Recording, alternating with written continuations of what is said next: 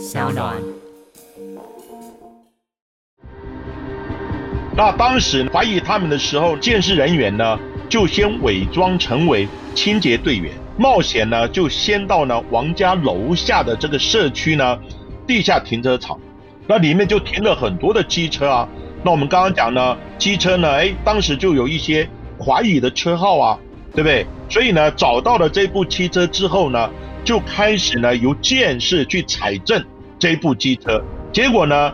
采集到呢，作案机车呢，它的把手里面很小的夹缝里面发现有血迹反应，而且呢，这个血迹反应呢，后来也经过 DNA 鉴定呢，就确定这个王氏兄弟呢，他们两个一定有涉案。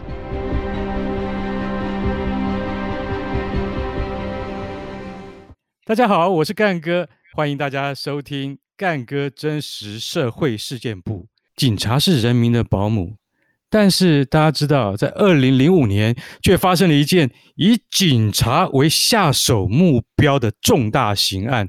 哈，通常我们都是以这个夜归女子啊，或是弱势族群啊，才是歹徒的目标，对不对？怎么会把警察当成下手目标呢？这个案子轰动了当时，同时细指杀警案也是。日后开了监视技术更为完备的先河。二零零五年，这个案子发生在光天化日之下，两位巡逻员警竟然被埋伏的一对兄弟党当街砍杀，而且手段非常残忍。怎么个残忍法呢？他直接刺喉、割颈，全程被一名八岁的小女孩目睹了，然后告诉她的奶奶。报警，这桩当时震惊社会的血案究竟是如何发生？如何侦破？它中间有什么曲折与离奇？今天我们还是非常高兴的，请到阿善师来跟我们听众分析这个冷血残酷凶手的伏法过程。我们欢迎阿善师，阿善师你好。干哥好，各位听众朋友，大家好，也谢谢干哥给我这个机会，跟干哥多学习是我的荣幸。不能这样讲，其实今天阿善师是来帮干哥的 Podcast 增色，由他的专业技术以及他的独到眼光去来看很多案子的话，其实真的可以让喜欢 Podcast 的朋友可以更加客观的去了解，而鉴识专家他所扮演的角色就是客观的把所有的证据。摊在大家的眼前，我们来讲这个案件的起始点，在二零零五年四月十号当天，它是一个礼拜天的中午，新北市警局在汐止分局横科派出所，那是一个非常淳朴的地方。那两名巡逻员警分别是洪崇南以及张大浩，他们各自骑乘一部警用机车巡逻。防窃跟防抢的这个一般勤务，这是表定勤务，每个礼拜都会规定要执行几次，那是再平常也不过了。但他们两位行经了横科路细指农会白云办事处的后门附近，因为那边有个巡逻箱，正准备要停车下去牵的时候，突然两名头戴安全帽、一高一矮的歹徒从后方。冷不防的袭击上来了，两名警员呢，他们事实上根本就没有想到说他们会被当成目标，而这两个歹徒呢，分持开山刀与蓝坡刀，一句话都没有说，就朝两个警察的脖子、胸部猛刺了十多刀。其实受伤比较重的是在前方的红虫男，因为红虫男当时他被刺伤了以后，他还非常奋勇的去抱住了行凶的。其中一名歹徒，当时呢，在这附近的民宅四楼的一个八岁女童，全程目击了。她吓得赶紧告诉她奶奶，由奶奶打电话报警。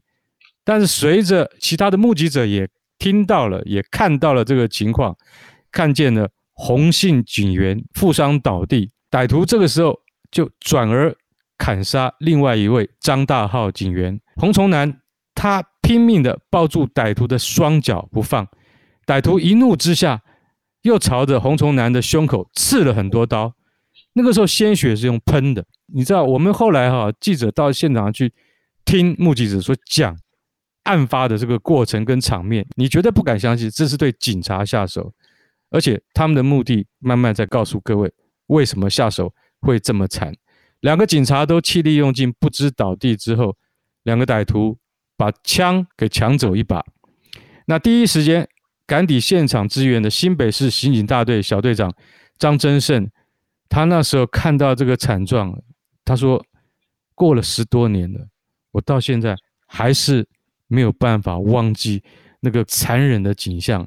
他从警三十年来从来没有看过，而且受伤的竟然是自己人。”是自己的兄弟洪崇南跟张大浩两人被刺伤之后，洪崇南其实几乎是当场丧命，而张大浩好不容易才能从鬼门关前捡回一命。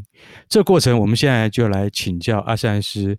阿善师，请你来跟我们分析一下当时的状况是真的有多么的惨呢？是的，当时呢，警方在接获呢这个奶奶的报案之后呢，就马上呢派员呢赶抵现场。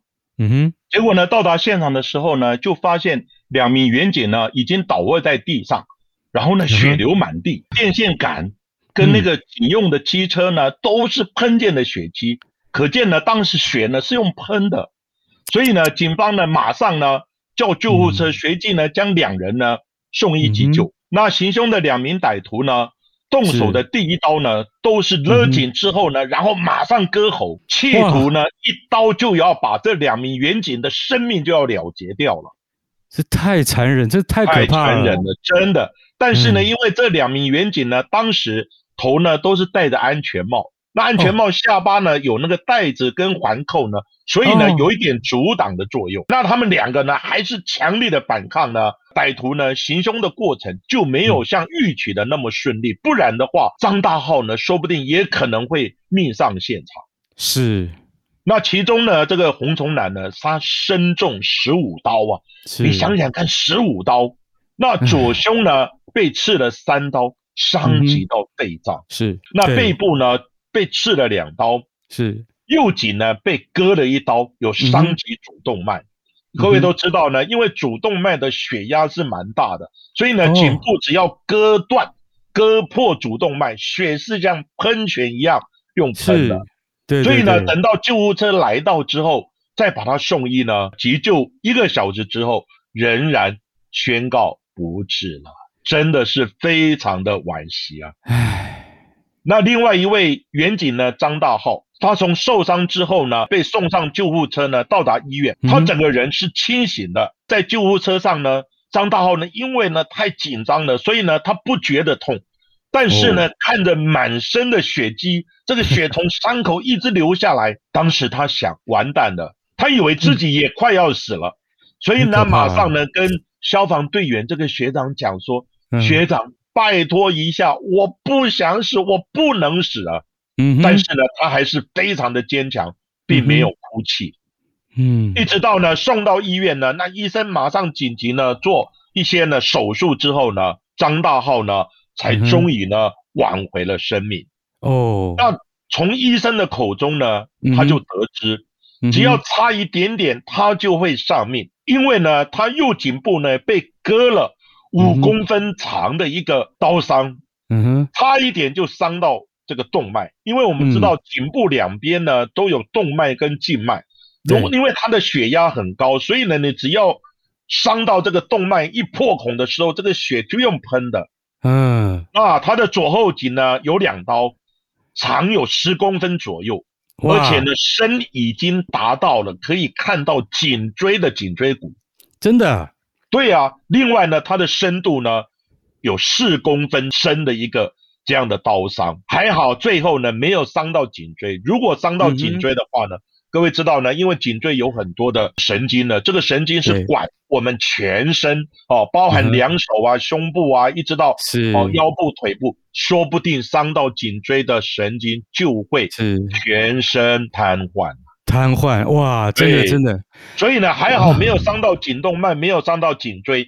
那医生也讲，你真的是命大差一点点。所以送医的时候呢，鲜血直冒，但是最后呢是经过医生的抢救呢，也捡回了宝贵的一命。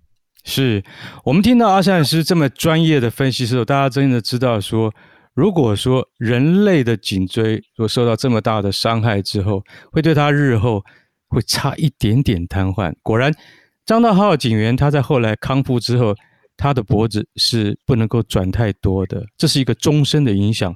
但是，他总比瘫痪来得好。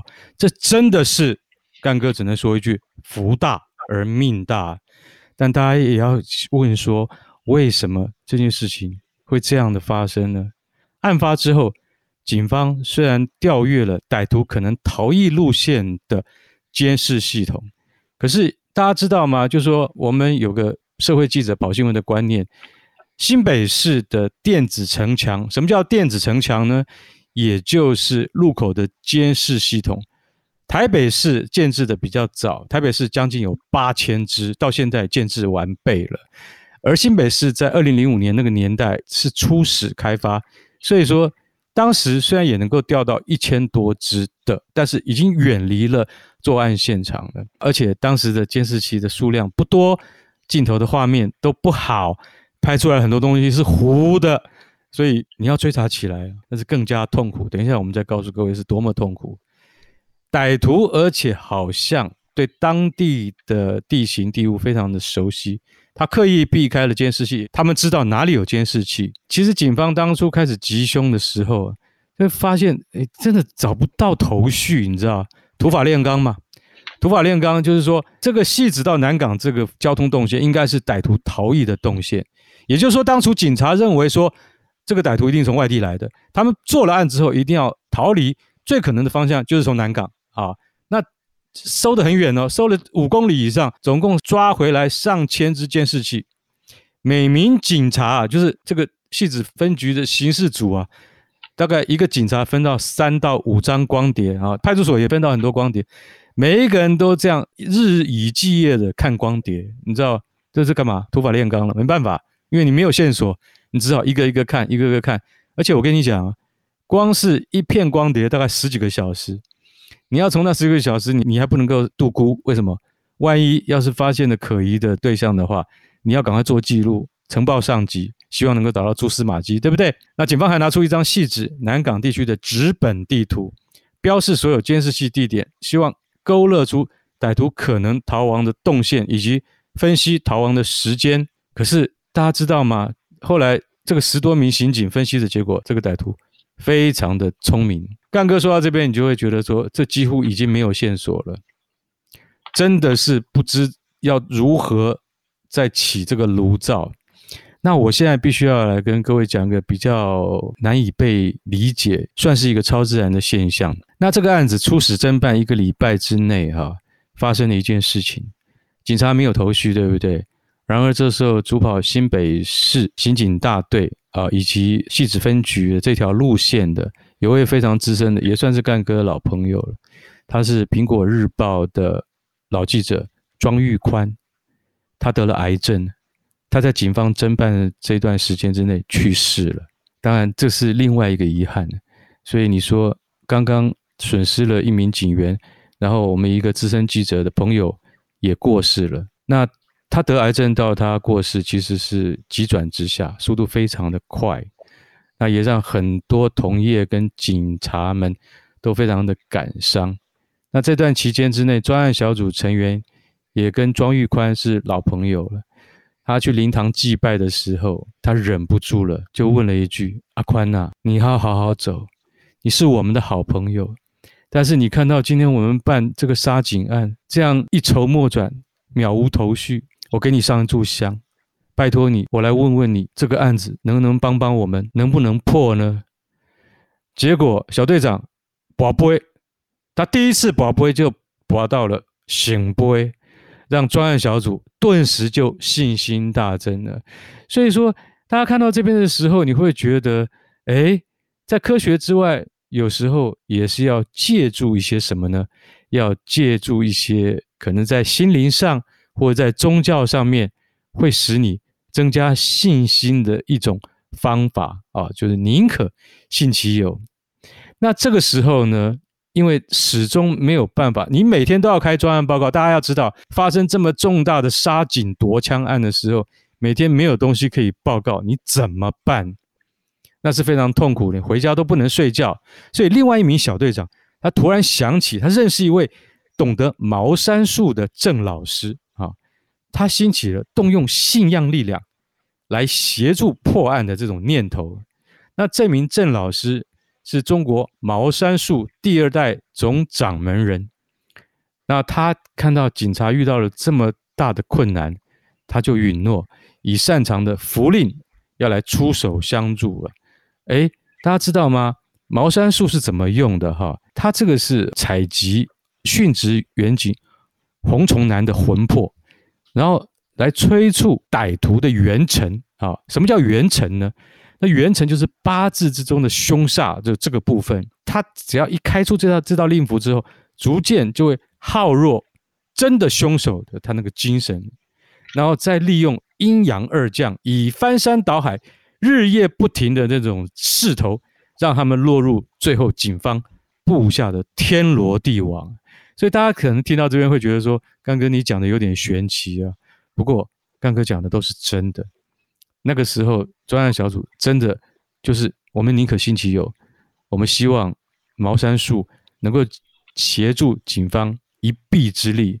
好，那这个郑老师原本预计要开出三道令符，结果呢，在只开到两道了之后，案发的第十天，歹徒就真的现行了。不过言归正传，我们听的这些比较属于灵异部分的东西，神通办案的部分，可是你要知道，最后要让歹徒俯首认罪的，还是。科学证据，所以我们要得到真正的实际证据的时候，你要从血迹证物和监视器画面这些蛛丝马迹上面，怎么样能够建构完整呢？这部分我们就要来请教阿善师对于这件事情的精辟的看法了。阿善师，当时呢，警方呢为了这个案子呢，就成立了侦办呢这个杀警夺枪案的专案呢。嗯、哦，就是动势妖动这样的一个专案。嗯、那专案小组呢，经过侦查的结果，原本呢，他怀疑是一个叫绰号阿丑、阿拜亚陈志伟这样的集团呢，可能是他干的。嗯、另外也怀疑呢，另外一个集团呢，叫锅巴，锅巴集团，这有可能是这两个集团所为。对，但是呢，警方呢开始就调查了，也传唤了。这个阿拜亚呢，陈志伟，哦，这个犯罪集团的相关的人来问了，问了以后，当然他们都不承认呢、啊。可是呢，经过呢现场的指纹还有血迹呢，经过呢他们采证比对之后都不相符合，都不对。对。所以呢，警方那时候呢也非常的泄气。是。另外一个呢，也是被警方怀疑的一个犯罪集团，叫锅巴的这个犯罪集团。是他的成员有四人呢，结果在案发之后下落不明，哇，那表示呢可能畏罪潜逃喽。所以呢，这个专案小组呢要找这个几个涉案的嫌犯呢，然后呢也没有着落，这个整个办案的进度呢就陷入了焦灼。对，另外呢，作案的机车更被抢走的警枪呢也到处呢寻觅不着，也没有人提供相关的线索。专案小组至此。整个办案就触礁了。是，那刚刚干哥你也讲了，专案小组呢、嗯、没有办法，只好土法炼钢，所以呢开始调阅，从案发现场的周遭开始往外扩张呢，而且调阅到了包含台北市、汐止地区，哦，整个呢跟犯罪现场可以通联的一些地方呢，总共调了一千多支的。监视录影、摄影的一些相关的这些镜头，嗯、开始呢，每一个远景呢，刚刚讲到呢，分三到五张的光碟呢，日以继夜的这样子来看呢，结果呢，果然发现了案发现场的监视录影器呢，嗯、它有录下呢歹徒骑乘的机车以及呢他穿着的衣服的模样。是，另外呢，还有呢，最后呢，他们的一些路线啊等等，逐步逐步的开始拼凑。嗯，那其中呢，这个机车呢，当然最重要的就是要分析它到底它的车号是几号。一般呢，我们啊是从这个机车的车号或汽车的这个车号、车型，还有呢人的衣着、还有面貌等等呢，来当做呢侦查的一个重要的线索。结果呢，机车呢被分析出来，它的车号呢有可能是 XCM 呢三十二，或者是 XCW 三十二这两个旧型的光阳机车，因为呢它的影像不是很清楚，所以他说可能是 XCM 三十二或 XCW 三十二这两型旧型的光阳机车，它是呢一个机车。好，后面呢载一个歹徒，后座的歹徒呢，他所穿的衣服呢是铁灰色的。哦，而且呢有菱形的格状这样的外套。哦，就是那衣着的特征就出来了，是铁灰色，而且也有菱形格状的这样的外套。哦。另外呢，他在胸前呢好像有一些特殊的。标记有可能是一些刺青啊之类的，这些证据呢，最后都被专案小组当做重要的证据呢，事后呢也都予以证实了。此外呢，作案的机车虽然全面的搜寻了查访，但是呢一直也找不到这个作案机车的这个车牌。不过呢，歹徒的穿着，专案小组呢开始查什么？开始呢查所有大台北地区的大卖场，嗯，或是夜市。这样的衣服，这种铁灰色的格型外套呢，到底是从哪里出来的？到底有几个大卖场或夜市呢？几个摊子有在卖？那可能卖到哪里去？等等，这警方呢也都是呢一个查证的非常重要的一个线索。虽然也锁定了一些特殊的犯罪的团体呢，但是最重要的。就是呢，歹徒逃逸的路线呢，也依路口的监视器一个一个把它呢整个路线呢拼凑起来。另外呢，根据路口监视器拍摄的他逃逸的路线状况来研判，这个歹徒应该对戏子南港一带非常的熟悉，有地缘上的关系。好，我们现在听到这个阿善师跟我们说的科学见识的部分，就是警方在他们的穿着啊，以及他的机车的车号啊。这些都是最起码的，这是最需要建立的基本档案。那我刚才有讲了，你请来了茅山道士，你请来了已经过往的老记者，你希望说他是不是能够给我们一点线索呢？说也奇怪了，在警方专案小组马不停蹄的努力之下，哎，正好就在这个十天之后，竟然有一个热心的民众，他。跟警方报案说，呃，杀警案就是四月十号当天，在汐止市八连路有一个小姐，后来查出来她是姓卓的一个女老师，她到了八连路三百一十一巷三十弄，那那边有一些空屋的附近散步，因为她住附近，突然发现一个空屋有传出黑烟，她心想，这空屋没有人住啊，怎么会有烟呢？那是不是有人在里面烧东西呢？但是这个地方民风哦是非常恬静的。你如果说在这边会烧东西哦，那绝对不是善类。他有这样的直觉，所以这个卓姓女老师就遇到了这个报案人啊、哦。那她也是住在附近的居民，可是呢，当时他觉得说这个小事不以为意，所以当卓姓女老师告诉他了之后，他并没有。立即向警方报案，可是后来他自己就越想越奇怪了。在二十一日前后，他就跟警方有讲了这一段。他说当时他没有跟着女老师一起去看究竟，因为心里也有点害怕啦。但是后来发现说这件事情越想越不对，还是跟警察讲。那警方就根据监视录影带大举访查八连里啊，也就是八连路附近查访他。找到这个先生的时候，他突然想起，就说这个冒出黑烟的事情有没有跟汐止杀警案直接关联？他自己也不晓得。他希望说，我提供这个线索给了警察，让他们去追查。那也进一步找到了卓姓女老师去形容当时他发现空屋冒黑烟的这种情况。哎，大家知道吗？各位 Podcast 的朋友，这个就是心有灵犀。